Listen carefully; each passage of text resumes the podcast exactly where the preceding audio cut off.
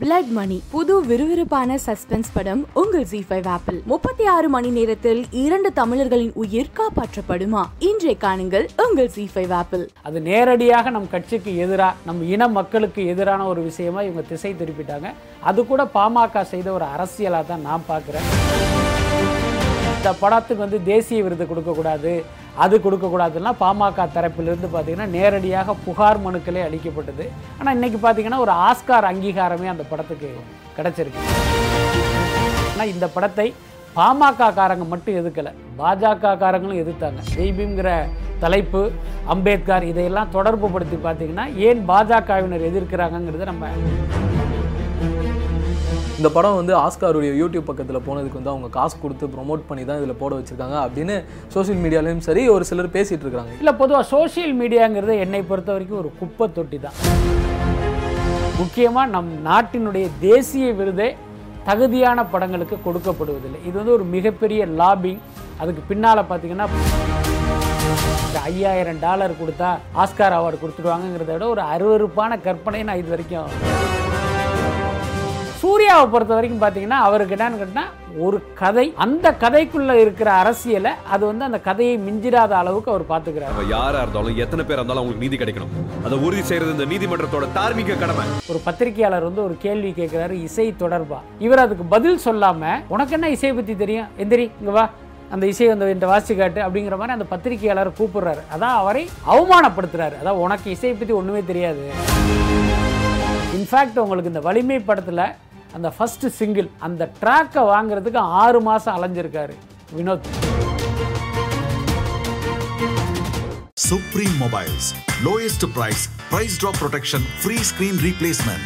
மொபைல்னா நம்பகமான ஒண்ணு. அது சுப்ரீம் மொபைல்ஸ் தான் கண்ணு. வணக்கம் சார். வணக்கம். எப்படி இருக்கீங்க சார்? எல்லாரும் சார் இப்போ எல்லாருமே மிகப்பெரிய அளவில் பேசிகிட்டு இருக்கிறது பார்த்தோம் அப்படின்னா ஜெய்பீம் படம் பற்றி பேசியிருக்காங்க.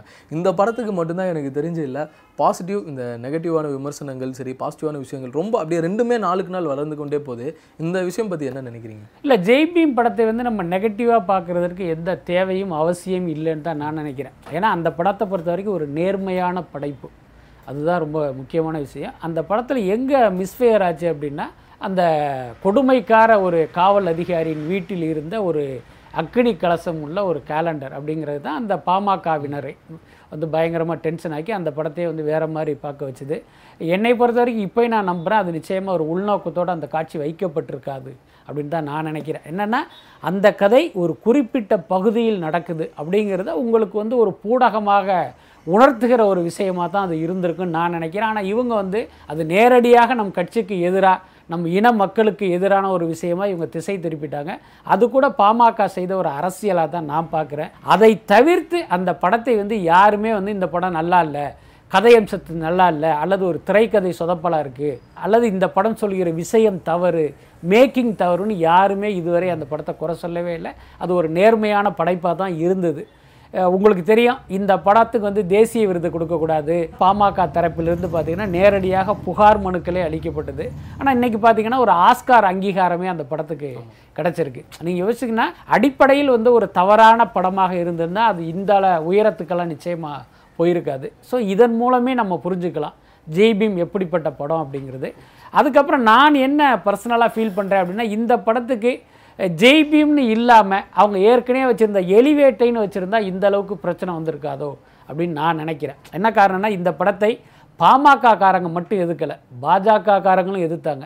ஸோ அவர்கள் எதிர்ப்பதற்கான காரணமாக அந்த ஜெய்பீம்ங்கிற ஒரு தலைப்பு இருந்தது. ஜெய்பீம்ங்கிற தலைப்பு அம்பேத்கர் இதையெல்லாம் தொடர்பு படுத்தி பார்த்தீங்கன்னா ஏன் பாஜகவினர் எதிர்க்கிறாங்கங்கிறத நம்ம நிச்சயமாக புரிஞ்சுக்கலாம். அம்பேத்கரும் சரி அந்த ஜெய்பீமும் சரி அது சார்ந்த விஷயங்கள் யாராலையும் தவிர்க்க முடியாத ஒரு விஷயமா தானே இருக்கு. தவிர்க்க முடியாத விஷயம்தான் ஆனால் என்ன கேட்டால் அதை இன்னைக்கு எதிர்க்க வேண்டிய அவசியம் என்ன அப்படிங்கிறது தான் கேள்வி. ஆனால் இன்னைக்கு தேசம் எப்படிப்பட்ட சூழலில் இருக்குன்னா காந்தியை கொன்ற கோட்சேவை கொண்டாடுகிற காலமாக இருக்குது காந்தியை கொன்ற அந்த விஷயத்தை ஆதரிக்கிறவர்கள் இன்னைக்கு ஆட்சியில் இருக்கிற ஒரு சூழல் இருக்குது ஸோ அதனால் பார்த்திங்கன்னா இதெல்லாம் நம்ம எதிர்பார்த்து தான் இதையெல்லாம் வந்து முறியடிச்சிட்டு முன்னே போகிறது தான் நம் முன்னால் இருக்கிற சவால்னு நினைக்கிறேன். ஓகே சார் இப்போ இங்கே இருக்கக்கூடிய ஒரு படங்கள் திராவிட படங்களாக இருக்கட்டும் இதில் வந்து பார்த்தீங்கன்னா இந்த பெரியாரிசம் பேசக்கூடியது இல்லை வந்து சமத்துவம் பேச மாதிரிது இந்த மாதிரியான விஷயங்கள் பேசும்போது ரொம்ப பெரிய அளவில் மேலே இருந்து ஒரு அழுத்தம் வர மாதிரி ஒரு ஃபீல் ஆகுதுல்ல மற்ற படங்களுக்கு ஏற்படக்கூடிய சர்ச்சைகள் தாண்டி இந்த மாதிரி படங்கள் வந்து பேசுகிற விஷயங்கள் அதிகமாக போகுது. நிச்சயமா. இன்னைக்கு பார்த்தீங்கன்னா தமிழ்நாடு மற்ற மாநிலங்களோடு ஒப்பிடும்போது இந்த அளவுக்கு வளர்ந்து இருப்பதற்கும்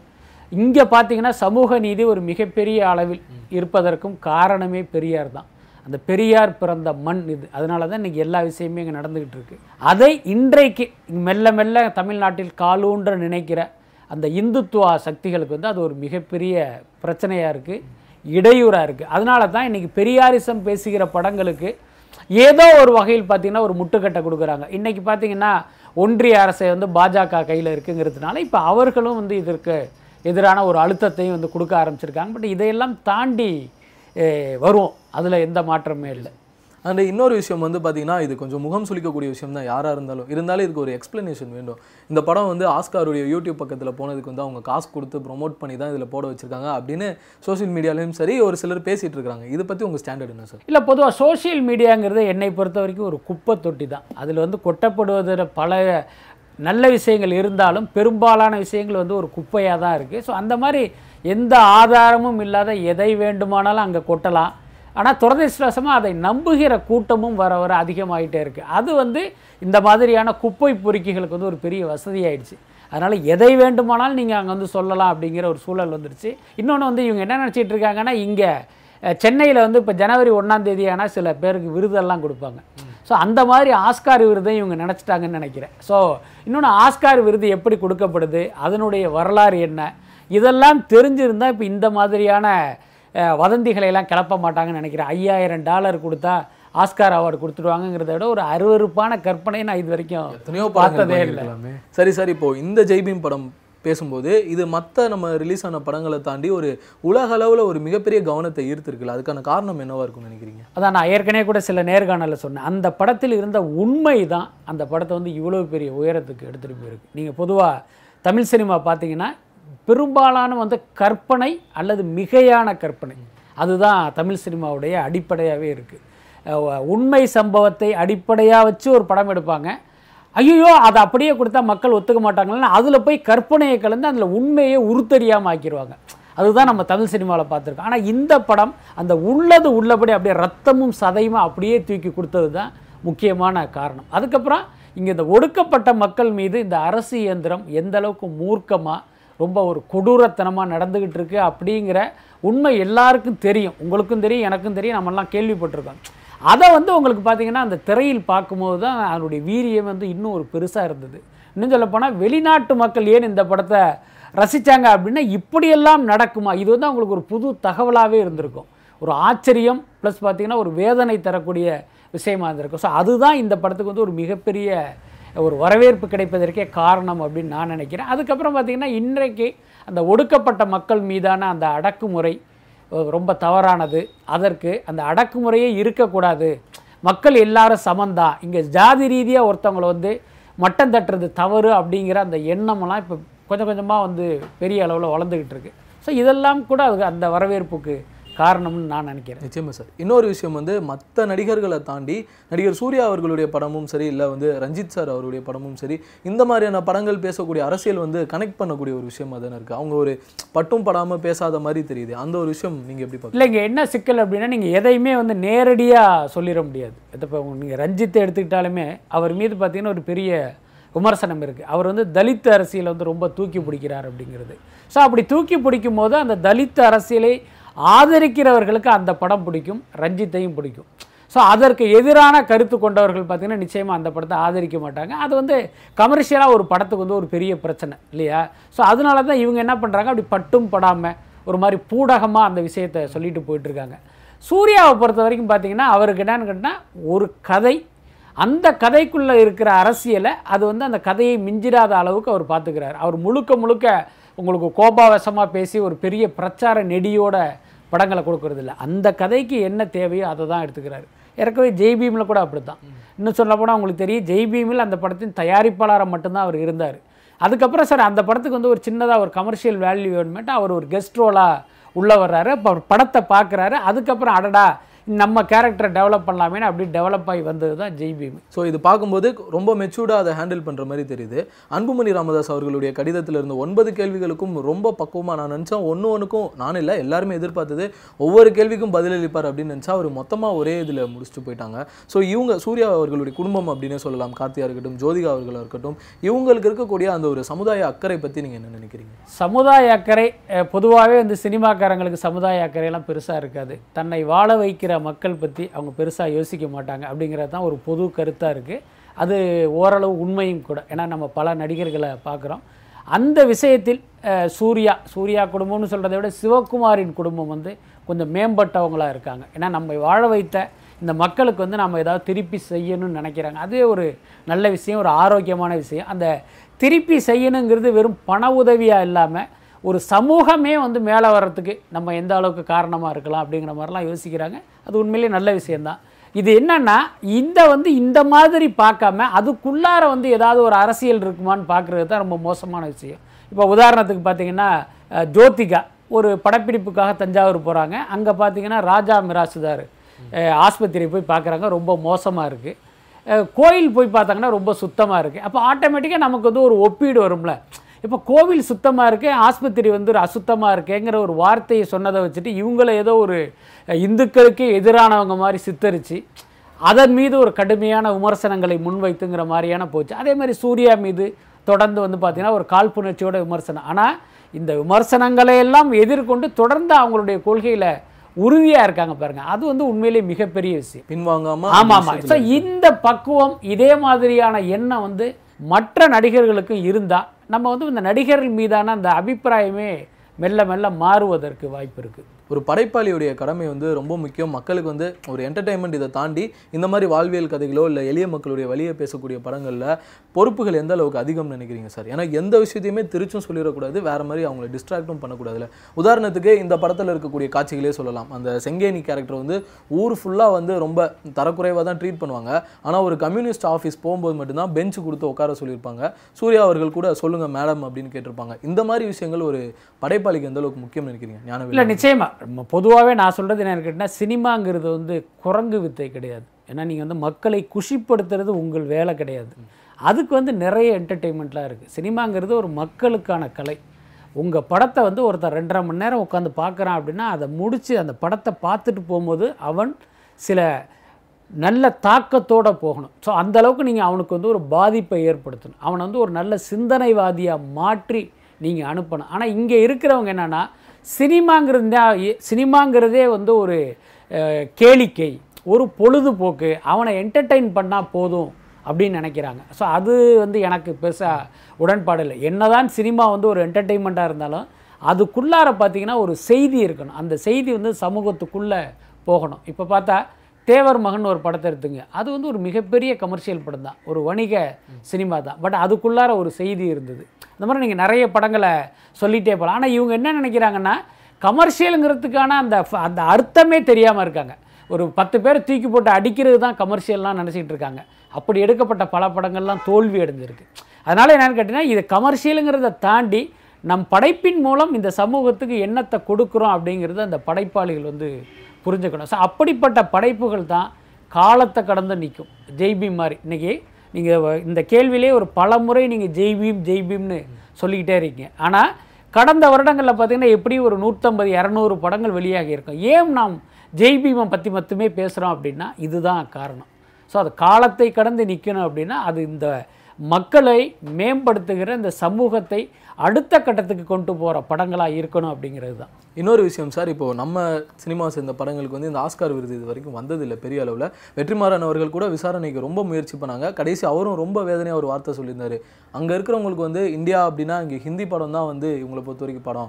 ரீஜியனல் லாங்குவேஜஸ் பற்றி அவங்களுக்கு பெருசாக தெரியல. அப்படி இருக்கும்போது நம்மளால் எப்படி விருது வாங்க முடியுன்ற ஒரு விஷயம் பேசியிருந்தாரு. கமலஹாசன் அவர்களும் இதை பலமுறை வேறு மாதிரியான அர்த்தத்தில் பேசியிருக்கிறாரு. இந்த விஷயத்தை நீங்கள் எப்படி பார்க்குறீங்க ஏன் நம்மளால் அங்கே ரீச் பண்ண முடியல? ஆனால் இந்த படம் இப்போ அங்கே போய் ஒரு நல்ல ஒரு இடத்துல இருக்குன்றது தான் எல்லாருடைய மனநிலையாக இருக்குது ஆனால் முதல்ல என்னென்னா ஆஸ்கார் விருது என்பது யாரால் யாருக்கு கொடுக்கப்படுது அப்படிங்கிறத நம்ம முதல்ல புரிஞ்சுக்கணும். ஆஸ்கார் விருதுங்கிறது ஹாலிவுட் படங்களுக்கு கொடுக்கப்படுகிற ஒரு விருது தான் ஆஸ்கார் அவார்டு. அதனால் அங்கே வந்து ஏன் கமலஹாசனுக்கு சிறந்த நடிகர் விருது கொடுக்கல ஏன் வந்து ஸ்ரீதேவிக்கு சிறந்த நடிகை விருது கொடுக்கலன்னு நம்ம கேட்க முடியாது. அந்த ஆஸ்கார் விருது என்பது முழுக்க முழுக்க வந்து ஹாலிவுட் கலைஞர்களுக்கான ஒரு விருது தான். அதில் வந்து ஒரே ஒரு கேட்டகரி பெஸ்ட் ஃபாரின் ஃபிலிம்னு இருக்குது அந்த கேட்டகரியில் விருது வாங்குவதற்கு தான் உலகத்தில் உள்ள எல்லா நாட்டு படங்களும் போட்டி போடுது. அதில் தான் இப்போ கூழாங்கல் நிறைய படங்கள் போயிருக்கு. அது ஒரு கட்டத்தில் பார்த்தீங்கன்னா ரிஜெக்ட் பண்ணிடுவாங்க அதுதான் நடக்கும். நம் படங்களை ரிஜெக்ட் பண்ணுவதற்கு காரணங்கள் நிறைய இருக்கும். அதுக்கு அடுத்து ஆஸ்கார் விருது தான் இந்த உலகத்தின் மிக உயரிய விருது மிக உச்சம் அப்படின்லாம் கிடையவே கிடையாது. இதில் போனால் நம்மள மாதிரி சிறந்த படங்களுக்குன்னு இப்போ கேன்ஸ்ல எல்லாம் கொடுத்துக்கிட்டு இருக்காங்கல்ல. ஸோ அதெல்லாம் பார்த்தீங்கன்னா பெரிய அளவில் ஆஸ்கார் அளவுக்கு பாப்புலர் ஆகிறதுக்கு என்ன காரணம் அப்படின்னா இது வந்து கமர்ஷியல் சினிமாக்களுக்கு அந்த கமர்ஷியல் படங்களில் நடிக்கும் கலைஞர்களுக்கு கொடுக்கப்படும் விருதுங்கிறதுனால தான் இதுக்கு இவ்வளோ பெரிய எக்ஸ்போசர் கிடச்சிருக்கு. அதனால் அது ஒரு பெரிய விஷயம் இல்லைன்னு தான் நான் நினைக்கிறேன். ஏன்னா எல்லாருமே பெருசா இந்த படம் வந்து இல்லை அது என்னன்னு. கேட்டிங்கன்னா ஊடகங்கள் வந்து இந்த உண்மையை வந்து மக்களுக்கு சொல்லணும். அதுக்கப்புறம் பார்த்தீங்கன்னா இங்கே நம் நாட்டில் விருதுகள்லாம் எப்படி இருக்குன்னா விருதுகள் வழங்கப்படுவதில்லை வாங்கப்படுது. நம்ம தொடர்ந்து சொல்லிக்கிட்டே இருக்கோம். முக்கியமாக நம் நாட்டினுடைய தேசிய விருதே தகுதியான படங்களுக்கு கொடுக்கப்படுவதில்லை. இது வந்து ஒரு மிகப்பெரிய லாபிங். அதுக்கு பின்னால் பார்த்தீங்கன்னா பல விஷயங்கள் கொடுக்கல் வாங்கல்ல தான் இங்கே விருதுகளே கொடுக்கப்படுது. ஸோ விருதுகளுடைய லட்சணம் இந்த மாதிரி இருக்கும்போது அது கிடைக்கல அப்படின்னு நம்ம வருத்தப்படுறதுல என்ன அர்த்தம் இருக்குன்னு தான் கேட்குறேன் இந்த விஷயம் எல்லாம் ஓகே இப்போ வரப்போற படங்கள் சம்மர் ஏன்னா இவ்வளோ நாள் வந்து இந்த ஒரு படங்கள் இல்லாமல் இருந்தது. இந்த லாக்டவுன் திரும்ப ஒரு பயத்தை எல்லாருக்குள்ளேயுமே ஏற்படுத்திச்சு. ஐயோ இன்னும் ஒரு வருஷத்துக்கு என்ன ஆகுமோ அப்படின்லாம் யோசிச்சோம். நல்லபடியாக கொரோனா கம்மியாக இருக்குன்னு சொல்கிறாங்க படங்கள் ரிலீஸ் ஆக போகுது. அதுவும் பார்த்தீங்கன்னா முக்கியமாக பீஸ்ட் வர்சஸ் கேஜிஎஃபாக இருக்க போகுது. கேஜிஎஃப் டூவாக இருக்க போகுதுன்னு சொல்கிறாங்க இந்த நிலவரம்லாம் எப்படி இருக்கும்? இல்லை நிச்சயமா. அதை பல படங்கள் பார்த்தீங்கன்னா இப்போ இந்த கொரோனா மூன்றாவது அலையினால் வந்து ஒத்தி வைக்கப்பட்டிருக்கு. இப்போ ஐம்பது சதவீத பார்வையாளர்களுக்கு தான் அனுமதி கொடுத்துருக்காங்க. விரைவில் நூறு சதவீத பார்வையாளர்களுக்கு அனுமதி கிடைக்கும் அப்படின்னு எல்லாரும் காத்துக்கிட்டு இருக்காங்க. ஸோ இந்த சூழலில் பார்த்தீங்கன்னா இப்போ டான் படம் டான் வந்து மார்ச் இருபத்தஞ்சுன்னு சொல்கிறாங்க அதற்கு முன்னால் வலிமை படம் வர்றதுக்கு வாய்ப்பு இருக்குது அப்புறம் எதற்கும் துணிந்தவன். அப்புறம் நீங்கள் சொன்ன மாதிரி Beast KGF two triple R அப்படின்னு ஏறக்குறைய இந்த ஏப்ரல் மே இந்த சம்மரே பார்த்தீங்கன்னா அந்த சினிமா ரசிகர்களுக்கு வந்து ஒரு மிகப்பெரிய விருந்து தான் ஏறக்குறைய ஒரு ஆல்டர்னேட்டிவ் வீக்ஸில் தொடர்ந்து பெரிய படங்கள் வந்துக்கிட்டே இருக்கும். பட் அதனுடைய தரம் எப்படி இருக்கும் அப்படிங்கிறத நாமெல்லாம் பார்க்க வேண்டிய ஒரு விஷயமா இருக்கும்னு நினைக்கிறேன். சரி சார் இந்த ரிலீஸ் டேட் அப்படின்றது வந்து இப்போ பார்க்கும்போதே தெரியுது என்ன எல்லாருமே ரொம்ப நெருக்கி நெருக்கி மொத்தமாக வராங்களே அப்படின்ற ஒரு ஃபீல் தான் இருக்குது. இது எப்படி பிஸ்னஸ்லாம் பாதிக்காதா இதில்? பிஸ்னஸ் பாதிக்காது. என்ன காரணம் அப்படின்னா இப்போ உங்களுக்கு தெரியும் எவ்வளவு சூப்பர் கிட் படமாக இருந்தாலும் ரெண்டு வாரத்துக்கு மேலே அது தியேட்டரில் இருக்காது இருக்கிறது இல்லை. ஏன்னா ஒரு முதல் வாரத்திலேயே அவங்களுக்கு பார்த்தீங்கன்னா பிரேக் ஈவன் ஆகிடும் அதுக்கு அடுத்த வாரத்தில் லாபம் வந்துடும் அதனால் அது வந்து இன்றைக்கி பெரிய விஷயம் இல்லை. இன்றைக்கி பார்த்தீங்கன்னா நம்பர் ஆஃப் டேஸ்ங்கிறது முக்கியமே இல்லை. நம்பர் ஆஃப் ஸ்க்ரீன்ஸ் தான் முக்கியம். ஸோ அந்த வகையில் இவங்க வந்து ரெண்டு வாரம் கேப்பில் வர்றாங்க. ஒரு பெரிய படம் வரும்போது மற்ற படங்கள் வழி உங்களுக்கு வழி விட்டுரும். அப்போ இவங்க மேக்ஸிமம் தியேட்டரில் ரிலீஸ் பண்ணுவாங்க. அவங்களுக்கான கலெக்ஷனுங்கிறது கிடச்சிடும் அதனால் அவங்களுக்குன்னு ஒரு பெரிய பிரச்சனை இல்லைன்னு தான் நான் நினைக்கிறேன். ஓகே சார் இந்த சினாரியோ எப்படி பீஸ்ட் கேஜிஎஃப் டூக்கு இருக்கும்? ஏன்னா கேஜிஎஃப் டூ ஒரு நேஷனல் எக்ஸ்பெக்டேஷன் இருக்குது. பீஸ்ட்டுக்கு வந்து இங்கே ஒரு பெரிய ஒரு தாக்கத்தை கிரியேட் பண்ணும். இல்லை பீஸ்ட்டுக்கு வந்து கேஜிஎஃப் வந்து ஒரு பெரிய சிக்கல் தமிழ்நாட்டில் இருக்காது அப்படின்னு நான் நினைக்கிறேன். ஏன்னா இங்கே பொறுத்த வரைக்கும் விஜய் தான். அந்த படத்துக்கு ஒதுக்கிய தியேட்டர்கள் போகத்தான் கேஜிஎஃப் டூக்கே வரும். அதே நேரம் மற்ற தியே மற்ற மாநிலங்கள் ஓவர்சீஸில் வந்து இது ஒரு பெரிய இடையூறாக இருப்பதற்கு வாய்ப்பு இருக்குது அதுக்கடுத்து பார்த்தீங்கன்னா விஜய் என்னன்னா இப்போ பீஸ்ட் படத்துலேருந்து தன்னை ஒரு பேன் இண்டியா ஸ்டாராக மாத்திர முயற்சியில் இருக்கார். இந்த படத்தையும் பார்த்தீங்கன்னா நீங்கள் பீஸ்ட் வெளியாகும் போது இவர் ஹைதராபாத் பாம்பே எல்லாம் போய் அந்த படத்தினுடைய ப்ரொமோஷனில் கலந்துக்க போகிறதெல்லாம் பிளான் வச்சுருக்காராம். அதனால் இப்போ அவருக்கும் வந்து இந்த ரியாலிட்டி புரியும்ல. அப்போ கேஜிஎஃப் டூ நான் வர நாளில் நம்ம படம் வந்துச்சுன்னா நமக்கு ஒரு டிஸ்டர்பன்ஸ் இருக்குன்னு அவருக்கு தெரியும். அதனால் நிச்சயமாக ஏதோ ஒரு படம் முன்ன பின்ன போகிறதுக்கு வாய்ப்பு இருக்குது அநேகமாக பீஸ்டே ஒரு ஒரு வாரம் தள்ளி கூட வர்றதுக்கு வாய்ப்பு இருக்குது ஓகே சார் இப்போ வலிமையிலேருந்து யுவன் சங்கர் ராஜா வந்து இருக்கார் இல்லை அப்படின்ற விஷயத்தெல்லாம் தாண்டி இன்னொன்று வந்து கேட்கணும்னு தோணுது. ஏன்னா அதில் ஒரு தெளிவான விளக்கம் இல்லை. கடைசி விவசாயி படத்தில் இருந்தும் இளையராஜா அவர்கள் இல்லை இப்போ சந்தோஷ் நாராயணன் தான் அப்படின்ற மாதிரி சொல்கிறாங்க இது என்ன மாதிரி முரண்பாடு சார் ஏன்னா யுவன் சங்கர் ராஜா இந்த பக்கம் இல்லைன்றாங்க இங்கே இளையராஜாவும் இல்லை. இல்லை கடைசி விவசாயியில் என்னென்னா இளையராஜா போட்ட அந்த பின்னணி இசை வந்து இயக்குனர் மணிகண்டனுக்கு ஒரு பெரிய அளவில் இம்ப்ரெஸ் பண்ணலை. அதுதான் முக்கியமான காரணம். இன்னொன்று இளையராஜா கிட்டே போய் உங்கள் இசை நல்லா இல்லை எனக்கு இதை மாற்றி கொடுங்கன்னு கேட்குற தைரியம் வந்து இந்த இளம் இயக்குனர்கள் இள இளம் இயக்குனர்களுக்கு கிடையாது. அது வந்து ஒரு மரியாதை தான் பயம்னு கூட நம்ம சொல்ல முடியாது. ஏன்னா அவர் அவ்வளோ பெரிய ஜீனியஸ் அவர்கிட்ட போய் நம்ம என்னத்தை சொல்கிறது அப்படின்னு இவங்க நினச்சிருக்கலாம். இன்னொன்று இளையராஜா கிட்ட ஒரு பெரிய என்ன சொல்கிறது ஒரு மைனஸ்ன்னு கூட ஒரு நெகட்டிவான விஷயமாக கூட சொல்லலாம். ஒரு விஷயத்தை நம்ம இசை தொடர்பாக நீங்கள் அவர்கிட்ட கேள்வி கேட்டிங்கன்னா அதை நான் கண்ணாலே பார்த்துருக்கேன். ஒரு ப்ரெஸ் மீட்டில் ஒரு பத்திரிக்கையாளர் வந்து ஒரு கேள்வி கேட்குறாரு இசை தொடர்பாக இவர் அதுக்கு பதில் சொல்லாமல் உனக்கு என்ன இசையை பற்றி தெரியும்? எந்திரி இங்கே வா. அந்த இசையை வந்து என்கிட்ட வாசி காட்டு அப்படிங்கிற மாதிரி அந்த பத்திரிக்கையாளர் கூப்பிடுறாரு. அதான் அவரை அவமானப்படுத்துறாரு. அதான் உனக்கு இசையை பற்றி ஒன்றுமே தெரியாது. நான் தான் இசைக்கு அத்தாரிட்டி நீ எப்படி இதை என்கிட்ட கேட்ட? அப்படிங்கிற டோனில் வந்து இளையராஜா அன்றைக்கி ரொம்ப மோசமாக நடந்துக்கிட்டார் ஸோ ஒரு கேள்வி கேட்ட ஒரு பத்திரிக்கையாளர்கிட்ட இப்படி நடந்த இளையராஜா ஒரு படத்தினுடைய இசையமைக்கும் போது அந்த இசையமைப்பாளர் வந்து இந்த இது நல்லா இல்லை சார். வேற ஒன்று போடுங்கன்னு சொன்னால் எப்படி நடந்திருப்பார்? அந்த இயக்குனர்கிட்ட எப்படி நடந்திருப்பார்? நிச்சயமாக மோசமாக தான் ரியாக்ட் பண்ணியிருப்பார் ஸோ அப்படி ஒரு அனுபவம் நமக்கு வேணாங்கிறதுனால அவர் கொடுக்குறத கொடுக்கட்டும். நம்ம அதுக்கப்புறமா தூக்கிட்டு வேற ஒருத்தரை போட்டுக்கலாம் கூட அவர் மணிகண்டன் நினச்சிருக்கலாம். இங்கே என்ன சிக்கல் அப்படின்னா என்னுடைய இசையை போட்டு நீங்கள் வந்து பட விழாக்களுக்கெல்லாம் அனுப்பி பரிசு வாங்கி விருது வாங்கிவிட்டு தியேட்டருக்கு வந்து என்னுடைய இசையை நீங்கள் போடலைன்னா என்ன அர்த்தங்கிறது இளையராஜாவுடைய வருத்தமாக இருக்கான். பட் இளையராஜா பிரச்சனை இப்படி. யுவன் சங்கர் ராஜா பிரச்சனை என்ன அப்படின்னா நீண்ட காலமாகவே யுவன் சங்கர் ராஜா கிட்ட ஒரு கெட்ட பழக்கம் என்னன்னா இன்ஃபேக்ட் உங்களுக்கு இந்த வலிமை படத்தில் அந்த ஃபஸ்ட்டு சிங்கிள் அந்த ட்ராக்கை வாங்குறதுக்கு ஆறு மாதம் அலைஞ்சிருக்காரு வினோத். இன்னைக்கு வாங்க நாளைக்கு வாங்க நாளான்னைக்கு வாங்கன்னு ஆறு மாதம் அவர் அலைய விட்டுருக்காங்க. ஸோ இதை வந்து எப்படி ஒரு இயக்குனர் பொறுத்துக்குவாங்க? அப்புறம் இத்தனை அவமானங்களையும் பொறுத்துக்கிட்டு அப்புறம் ஆர்ஆர் பண்ணும்போது அது எதிர்பார்த்த அளவுக்கு இல்லை அப்படின்னா அந்த இயக்குனர் எப்படி அவர் வச்சுக்குவார்? அதான் கேள்வி. அதனால தான் அவங்க ஜிப்ரான் கிட்ட போனதாக நமக்கு தகவல் வந்தது.